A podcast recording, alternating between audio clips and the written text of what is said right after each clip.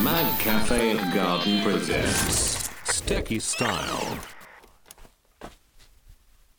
こんにちは。えっとマグカフェとガーデンステキスタイルいっかいめのゲストは音楽家小田哲郎さんです。はい、小田でございます。よろしくお願いします。はい、えっと改めてキロです。よろしくお願いします。そして、はい、小田哲郎さんです。なんか照れくさいですね。すいません。ではですね、えーと、今日は短い間ですけれども、えーと、小田さんにいろんなことを聞いていければと思うんですが、実は今日あの小田さんの YouTube チャンネルの撮影後にお伺いしたということで、お疲れ様でした。疲れてるよね。ちなみにあのですね、この右その小田さんの手元にあるあれは何ですか？今日はどんなの撮影してたんですか？しかも今日誕生日もしかして。本当だよ。おめでとうございます。この収録は小田さんの誕生日に収録されました。ちなみにそれペロってめくっていただいても、さ最近はそういう小道具も作り始めちゃったりなんかして。まあでもこんだけちゃんとしたなんか作ったのは初めてだよな。こういうちゃんとしたちゃんとしたちゃんとしてるかねえ。まあ一応だからなんだろうね、 YouTube いろんなことやってるけど、まあ最近はそのギターとか作曲とかのちょっとしたなんかこう、まあ、講座ってほどでもないんだけどね、うん、まあ、そういうのの一環として今日はまあコード進行のいろいろ解説みたいなしてましたね。うん、さてなんでそんな話を私が知ってるかのように言うかというと、実はあれですよね、私小田さんの YouTube のお手伝いをしてたりします。そう、ずっとやってもらってるからね。そんな YouTube も丸さんねんおめでとうございます、ね、思いのほか真面目にやってるよね。本当ですね。そしてチャンネル登録者数がじゅうまんにん超えたということで、はい、今のお気持ちは率直にいかがですか？うーん、そうね、こんな続けた自分が意外。意外。うん、だからそうだね、やっぱり続けだから最初はほら当然そんなにね、うん、まあ見てくれる人もいなかったし、まあなんだろう。あのーまあ、やってみちゃおうかななんつってやってみちゃったけど、まあ、面倒くさくなったらやめようぐらいには思ってたからね。うーん、あれですよね、いっぽんめの動画とかがいちまんさいせい超えるなんてめったになかったですよね。そうだね、あの頃はね、うん、ひっそりやってた感じだったね。ひっそりね。確かにそうかなと思いますが、まあ YouTube のお話はね詳しくきは後ほどお伺いしようかなと思うんですけど、ちなみにこのスタジオ皆さんきっと気になってると思うので、ちょっとできるかな、ちょっと待ってくださいね。ちょっと少しご説明できればなと思うんだけれども、じゃーん、こんなスタジオになってます。いつもはこんなところから撮ってます。そしてこういうところになってます。じゃーんってさ、はいはい、基本的にはラジオじゃないの？あ、間違えた。本当だ。今動画だと思ってました。じゃあ気を取り直して。しまった。気を取り直して。こんなところでって言われてもな。こんなスタジオです。例えばえっとですね、天井がすごい高いです。こんな天井が高いとこですね。とにかくね、あのー、前に作ったスタジオが天井が低かったの。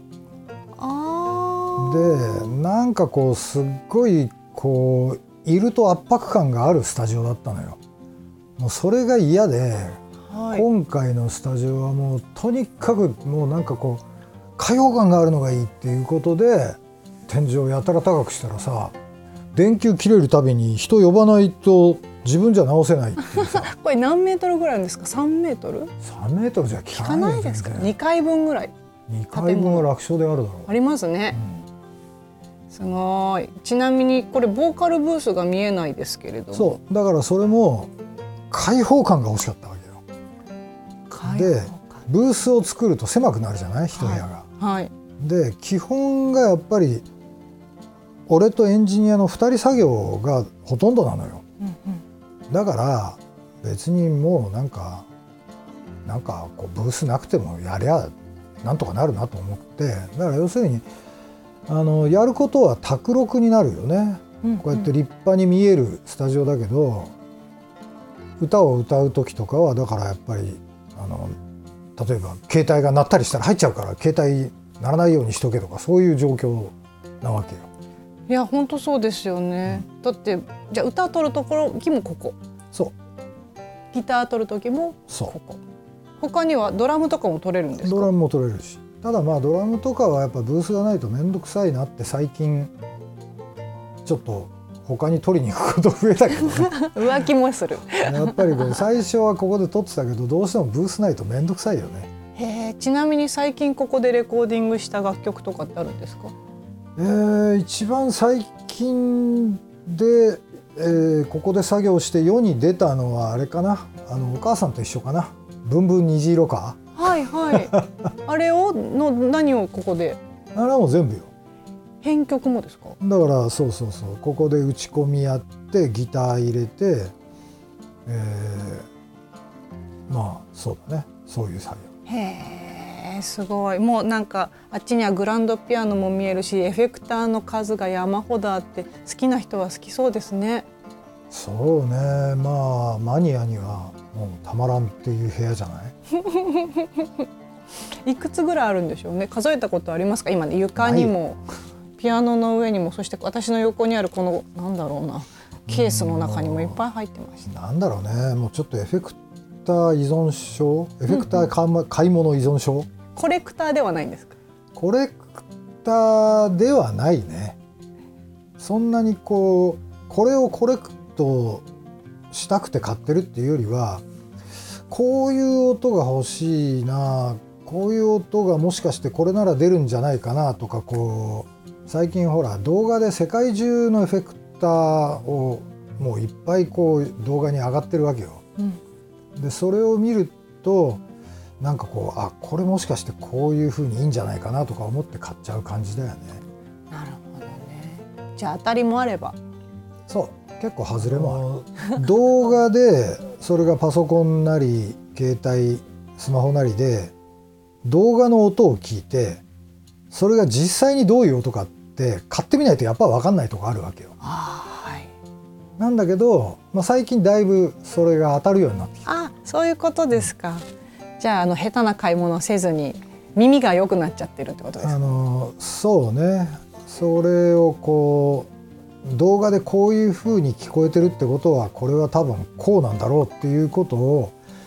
まあ推測することがだいぶ上手くなってきた感じだねそれだけたくさんお買い求めになっているように確かに見えますね。そうそう、だから最初の頃にハズレを散々買ってるっていうことなんだけどさすごい、そんなギター好きな人が喜んじゃうこんなスタジオからお届けしてますが、せっかくなのでお便りご紹介したいと思います、はい、お便りくださった皆さん本当にありがとうございました。ありがとうございます。その中から一通です。ぼんじりクロワッサンです。キロさん番組スタートおめでとうございます。ありがとうございます、えー、そしてゲストが小田さんとのことでゲストの小田さんに質問です。小田さんは男の私からしてもかっこよく素敵な年の取り方をしていらっしゃると思っています。そこでおじさん世代の私もこれから小田さんのようにかっこよく年を重ねていきたいと思っているのですが、何か年を重ねるごとに意識していることや考え方について知りたいですということです。そう言ってもらえるととても嬉しいですがどうなんだろうね、やっぱりあれじゃないの、あのシンプルにあんまり体型が変わんない方がやっぱりイケてるって言われやすい気がするよね。はあ、変わっちゃう人いますよね、年齢ごとにこう、うん、まあ、どうしてもね。っていうか俺もやっぱりだからあのさんじゅうごぐらいの頃に結構こうだいぶ体重増えたのよ。へー、俺本当に大食いだったからでじゅう代にじゅう代の頃どんな食っても太んないって思ってたわけよ、うん、で実際にじゅう代の頃ってもうほらもうすぐ丼さんばいとか普通に朝から食っちゃうんだけど、それでも太んないどころかなんかちょっとライブがハードに続くと痩せちゃったりするみたいな、うん、にじゅう代なんてそんなもんだったから、うん、俺はもうどんなに食っても太らないんだなって思ってたけどさんじゅう過ぎたら違うんだよねやっぱりじゅう代にじゅう代俺の周り俺以外でも大食いのやつらいたんだけど大食いのやつらみんなやっぱりねさんじゅう過ぎると太り出すんだよもうで俺もさんじゅうごぐらいで元よりも十何キロ増えてえだけど俺の場合あのそんなに人がわからないのねあのあれ顔が四角いのは四角いまんまだから所詮太ってもあいいな丸顔になるまでっつったら多分あもうあれじゃないよんじゅうごじゅっキロ太んないと丸顔にはなんないでしょ俺この顎のとことかそうそうだからやっぱり十何キロ太っても所詮四角い顔だったからまあだんだん着てるものがヒップホップになってったっていうねこうダボンとしたものを着てさえいればあんまり人からそんなに太ったとは言われなかったけど自分では分かってたわけよ、うんうん、体重いなって思ってたんだけどでだからそのままいったら多分だからどんどん太ってったんだと思うんだよねうちのエンジニアみたいに、まあ、ちなみにうちのエンジニアも本当ににじゅう代の頃ガリッガリの大食いで、えー、ガリッガリだったのがもう今やね本当にあんななってもうなんて言うんだろうねもうちゃんとしたデブあのエンジニアさんどんな方か見たい方はあの小田さんのライブに行かれるとねよくギターのチューニングされてるかなチラッチラッと見えることがあるかもしれないですね、ぜひ見に行ってやっぱりねそれで俺はだからあのその時にちょうど、えー、あれだそうそうあれがきっかけだあのファッションショーに出ませんかっていう誘いがあったのよファッションショーそうそう知り合いの、あのー、ブランドもずっとほら仲良くしてたブランドがあって、うんうん、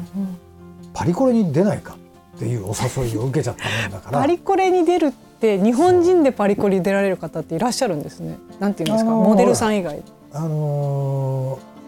普通はやっぱりほら普通のモデルの人たちってもう本当に話にならないレベルにスタイル全然同じ人間とは思えないレベルで違うんだけどなんかねその時にその彼がそのデザイナーの人があのちょっとこうそういうモデルばっかりじゃないなんかいろいろこうこういうなんかちょっと違う色付けをねそのショーにしたいっていうあれがあったんだよね。で俺以外の人でもこう空手家の人とかなんかちょっとこうそういういろいろちょっと毛色の違う人たちが出たようなショーだったわけよ。でその時にそうやって誘ってくれたからよしっつってでそれまでにだから半年ぐらい時間があったからその間にちょっと体作ろうと思って、うん、でそっからだから半年でじゅっキロ落としたの。いやそれがすごいと思うんですよね。え、まあ、ね、どう、どういうふうにした、まあ、これ YouTube 知ってる人は知ってるかもしれないけどね。そうそうだからね人間人間が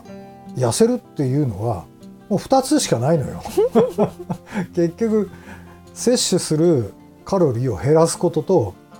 カロリーを消費することだよね。だからやっぱり食う量を減して運動するしかないんだよ。やっぱりそうなのか。でその時にだからそうやってほら何倍でももうダバダバダバダバもうとにかく満腹になるまで食ってたのをとにかく茶碗一杯しかご飯を食べないことにしたんだよ。茶碗一杯ね。それまで丼さんばいでもよんばいでも食ってたのが茶碗一杯にしたのはやっぱりだいぶあれだったけど、はい、まあとにかくだからほらあのー、意外に人間ってこう満腹にならないと気が済まない習慣でずっといると毎回毎回満腹になるまで食うけどさ、あのそうやってちょっと減らそうって思うと逆に今度はねあの腹はちぶぐらいでいる方が気持ちよくなってくるもんなのよ、うん、で、まあ、とにかくそうやってご飯を炭水化物減らしてそれでもう毎日とにかく起きたら最初のご飯食べるまでに運動をする。でそれと別にまあちょこちょこ運動する。だからまあ、えー、なんだろうね大した運動じゃないんだけどね朝起きてまあにじゅっぷんぐらいなんかこう柔軟ストレッチ的なものから、えーまあ、ちょっと体こうちょっとした有酸素運動みたいなぐらいのことをまあにじゅっぷんぐらいややるっていうことをとにかくその時習慣づけて、で、まあ、その時は多分ね毎日ぐらいの勢いで泳ぎに行ったりとかもしてたけど、でもとにかくそうやってまず起きたら運動を食べる前にはする、あと寝る前にまたごふんぐらいかな、なんかスト、あのストレッチっていうかあれだな、寝る前はあれだな、あのスクワットとかそういうことをして寝れる。だからそれがまあ一応習慣になって、そこからだからさんじゅうねんぐらいずっと続けてんだよ。いやすごい。でそれはねでもあの習慣になるとやっぱやった方が気持ちがいいんだよね。あの歯磨きみたいな感じですか。そうそうそうそう。なるほどね。意外と私の感想はにじゅっぷん起きた後のにじゅっぷんと寝る前のちょっとした筋トレみたいなっていうのは、うん、量が少ない感じがしたので、うん、なんか男性だったらすぐ真似れそうですけどね。うんだと思うんだけどね、まあ、ただやっぱりほら、あのー、起きて食事の前にそれその時間を取るっていうことがまあやっぱり、あのー、できにくい人も多いかもしれないよね。俺もやっぱり、ね、それは例えばほら、あのー、なんだろう、やっぱり朝起きて朝それだけ早く起きなきゃいけないっていうのはちょっとしんどいかもね。だから別にね必ずそうじゃなきゃいけないとは思わないのよ。ただやっぱり最初の食事前にまあ別に俺はにじゅっぷんぐらいやってるけど別にごふんでもいいよ。なんかそれをやるとやらないでは違う気がするんだよな。なるほどね。じゃあまずはぼんじりクロワッサンがやることは年を取っても体型変わらないように気をつけようって思うことと、ちょっと増えてきたぞって言ったら今小田さんがおっしゃったような話を実践してみるっていうごふんでもいいってのは一つおすすめかなと思うけどね。ありがとうございます。さあ次の話題に行きたいと思うんですけれども、この、えー、と番組はですね エフエム 宜野湾でかかってるということで沖縄の皆さんにもお届けしているんですが、あの沖縄、まあ、特に宜野湾とかその近くでもいいんですけど、小田さんと沖縄ってつながりはあるんですよね。あるんですよこれがでどちなみにどういうつながりってお伝えすればいいのかしら。もうね北谷に部屋を借りてにじゅうねんはにじゅうねん経つな。宜野湾のお隣の北谷にじゅうねんびっくりしちゃった今意外にもう経ってるね。えー、えなんで数あるエリアの中からそこのお部屋借りることになったんですか。えー、っとねこれは、えー、あのそれまでいっかいだけ沖縄に行ったことあったんだけど、えー、それはいわゆるだから那覇までしか行ったことなかったのね、うんうん、那覇でライブやったっていうことがそのまあ、結構前にあって、その時はほら那覇都会だし結構都会だし、まあ、しかも夏に来ちゃったもんだから観光客暑いし暑いし夏だしもうなんもうしかもね都会の夏だからなんだかなっていう印象だったんだけど、あのー、ある時宜野湾にいる知人のところを訪ねたの俺が。はい、それが冬だったんだけど、俺ねしかもその手前になんかいろんなことちょっと人生で煮詰まってたのね、うんうん、いろんなこと考えてて、でこうかんなぜそんな自分がこういろいろ煮詰まって考えてる時になぜそんなことしちゃったか分かんないけど、青森に冬寒い時になんかこう旅してたわけ俺。よんじゅう代の頃ってことですか。にじゅうねん以上前、えー、そうだねよんじゅう代だね。でなんかこうあのすっごい冷たい風が吹き荒れる岬でとてもなんかこうその煮詰まった心がとても冷えていってそんな青森からその時宜野湾にいた知人に連絡して、はい、そしたらじゃあちょっと沖縄遊びくりゃいいじゃんって言われて、うん、で次の日に俺東京戻ってすぐ宜野湾遊びに行ったのよ、その人のところへ。そしたらさ、まあ本当にね、冬っつってもほら赤い花とかがブーゲンビリアかな、こうバーって咲いてるわけだよ。そうですね。ね、青森のさ、もうふぶいてた風景からね。ギャップがもうさ、本当にモノクロからカラーになったっていう印象よ。ああ。それで、まあものすごくなんか気分がすっきりしたの、やっぱりそれだけのことで。えー、それで、まあ当然その人にいろいろこう相談したりっていうこともあったんだけど、なんかやっぱりこうその時にもうあの車借りて中部地区をとにかくうろうろして、うわ本当にここ俺好きだと思って、うんうん、でそれからね、本当は人生を半分ぐらいはこっちで俺過ごそうかなって思ってたのね。でもうとにかくそこら辺の中部地区でいいとこないかなっていろいろ探して、しばらく最初はほらいろんなそこら辺の中部地区のいろんなホテル泊まって、えー、うろうろうろうろしてたんだけど、まあ、結局ここだっていう部屋を見つけて、でもうそこからにじゅうねんだよね。もう人 お, お引越しもせずにもうずっとそこ。わー、よっぽどご縁があったっていうことですね。うん、まあでも最高な部屋借りれたからで、とにかくもともと俺寝るのが下手なんだけど、はいはい、もう普通にこう東京とかいると本当に寝るのが下手なわけよ。で寝たい気持ちはあっても寝るの下手だから、もうどんどんどんどん睡眠不足が蓄積していくわけよ。うんなんだけど、その沖縄の部屋はやっぱり波の音がザーって聞こえるわけよ。でまあほら波の音ってね、アルファ波がどうだとかなんだかんだで、はい、もう シーディー が出てるぐらいのもんでさ、うんうんうん、でやっぱねそのリアル波の音聞きながらだと俺やたらとでよく寝れるの。へー。でもうほら寝るってやっぱり人間根本的に体が楽になるんだよね。でもうだからとにかく俺沖縄行けば寝れる、もうとにかくその部屋に行けば寝れるっていう、うん、まあ一つそういうね人生こうあのいいパターンを見つけれたもんだから。なるほどね。じゃあ沖縄行ったら必ずすることは、うん、よく寝るあとはね散歩散歩散歩散歩どの辺うろうろするんですか。まあ北谷のあたりなんだけど、もう、はい、本当にだからあれよ、あのー、だからにじゅうねんもうそうやって北谷に行ってるくせに、あのー、全然離島行ったりとかさ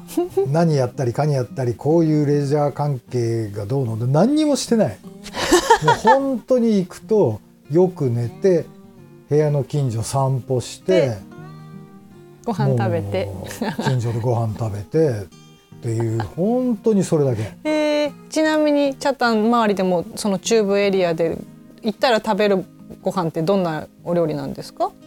もう近所でブリトー食うだとかまあ、カレーも食うけど、カレーもだから本当に近所のそういうあれで普通のだから食堂も入るし、うんじゃあ沖縄そうか生活してるから必ずしも沖縄料理だけじゃなくブリトーブリトーいいですね近所に美味しいのがあるんだよちなみにじゃあちょっと狭めて沖縄料理だったら好きな食べ物ってありますか。うーんフーチャンプルかな。フーチャンいいですね、うん、フーチャンプルあのもちもちしたとこ私も好きですね、うん、あれですか。じゃあ、あのもしじゃあ沖縄に行こうかなっていう人が現れたらあのどんなところをおすすめしますか。まずこんなことしたらなんていう。まあこれもね人それぞれだと思うんだよね。やっぱりほらあのー、そういうダイビングしたいとか、はい、まあ、あるいはその離島に行きたいとかさ、そういうふうに動きたいタイプの人もいるし、あとなんか最近ここにじゅうねんぐらい、はい、あの俺の知り合いがやったら石垣に移住してる知り合い多いのよ。へー。いっぱいいるんだけど、だからやっぱり石垣に移住するようなやつらから言わせると、あのー、北谷なんてなんか待ちすぎてなんか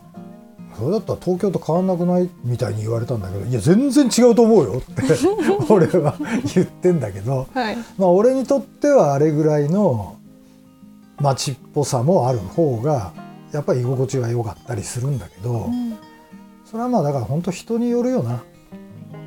じゃあ自然ばっかじゃなくて街が好きな人は中部エリア行くのがいいかもしれない。ある程度そういう街っぽさもあって、でもあのー、ある程度のんびりもできる、気分も味わえるみたいなことで言うと、俺はだからやっぱり中部地区がとにかく好きだな。それでほらあ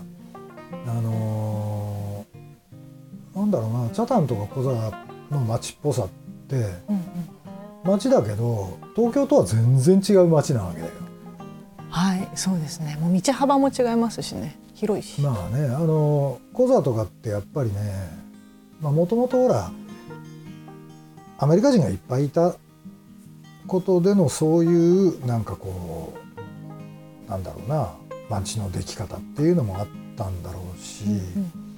あのー、なんていうんだろうな、まあ北谷に関しては特にほらまた、あのー、アメリカンビレッジってまだちゃんとなかったんだよね。俺がその部屋借りたばっかりのにじゅうねんまえですね。そう。で、そこからどんどんホテルができてって、あそこがこういろんななんだろう、お台場っぽいっていうか、うんうんうんうん、そういうこうあの遊びに人をどんどん遊びに来た人たちを受け入れるスペース、スペースとしてね、はい、どんどんどんどん出来上がっていったんだけど、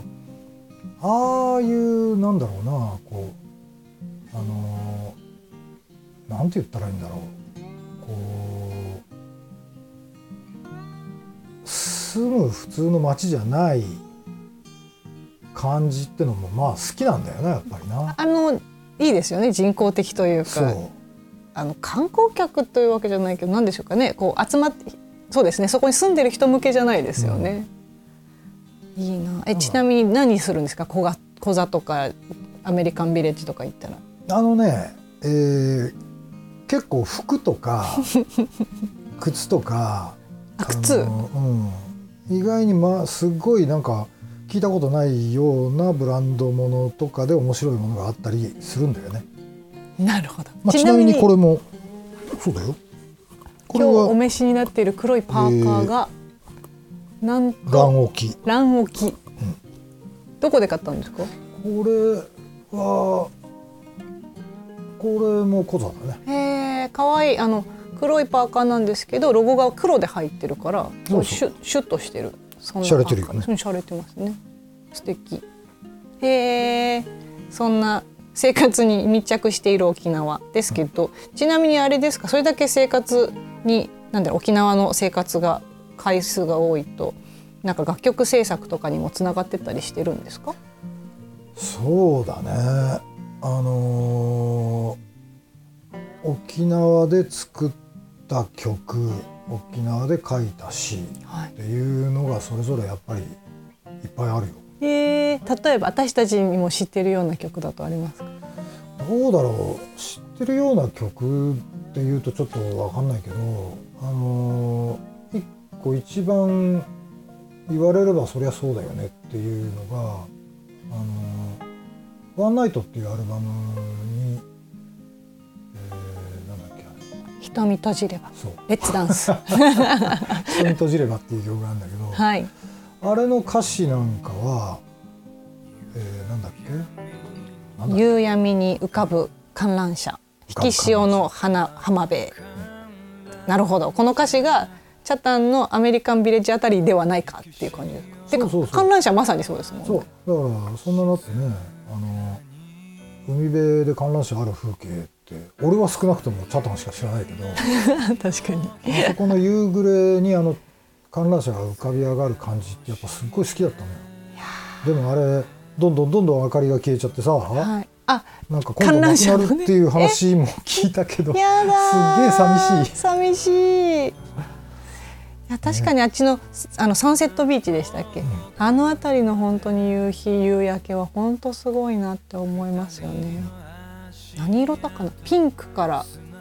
青になるグラデーションっていうか、私見たことないですね東京ではね、絶対見れないですよね。あのそうだね、すごい気持ちのいい異世界感があるところなんですけど。なるほど、そんな観覧車がなくなっちゃうのはちょっと寂しいならしいよ、どうやら。嫌だわちょっと残念だよね。ね、本当ですね。というわけでですね、たくさん今沖縄のことを小田さんについて小田さんと沖縄のことをたくさんお伺いしましたが、もうちょっとそろそろお時間なので引き続き来週もゲストにお迎えして詳しくお話聞ければなと思っています。えっと、小田さんの YouTube チャンネルについてね、せっかくだから詳しく聞いていこうと思いますので、来週もお付き合いお願いします。はい、よろしくです。ありがとうございます。えー、音楽家の小田哲郎さんでした。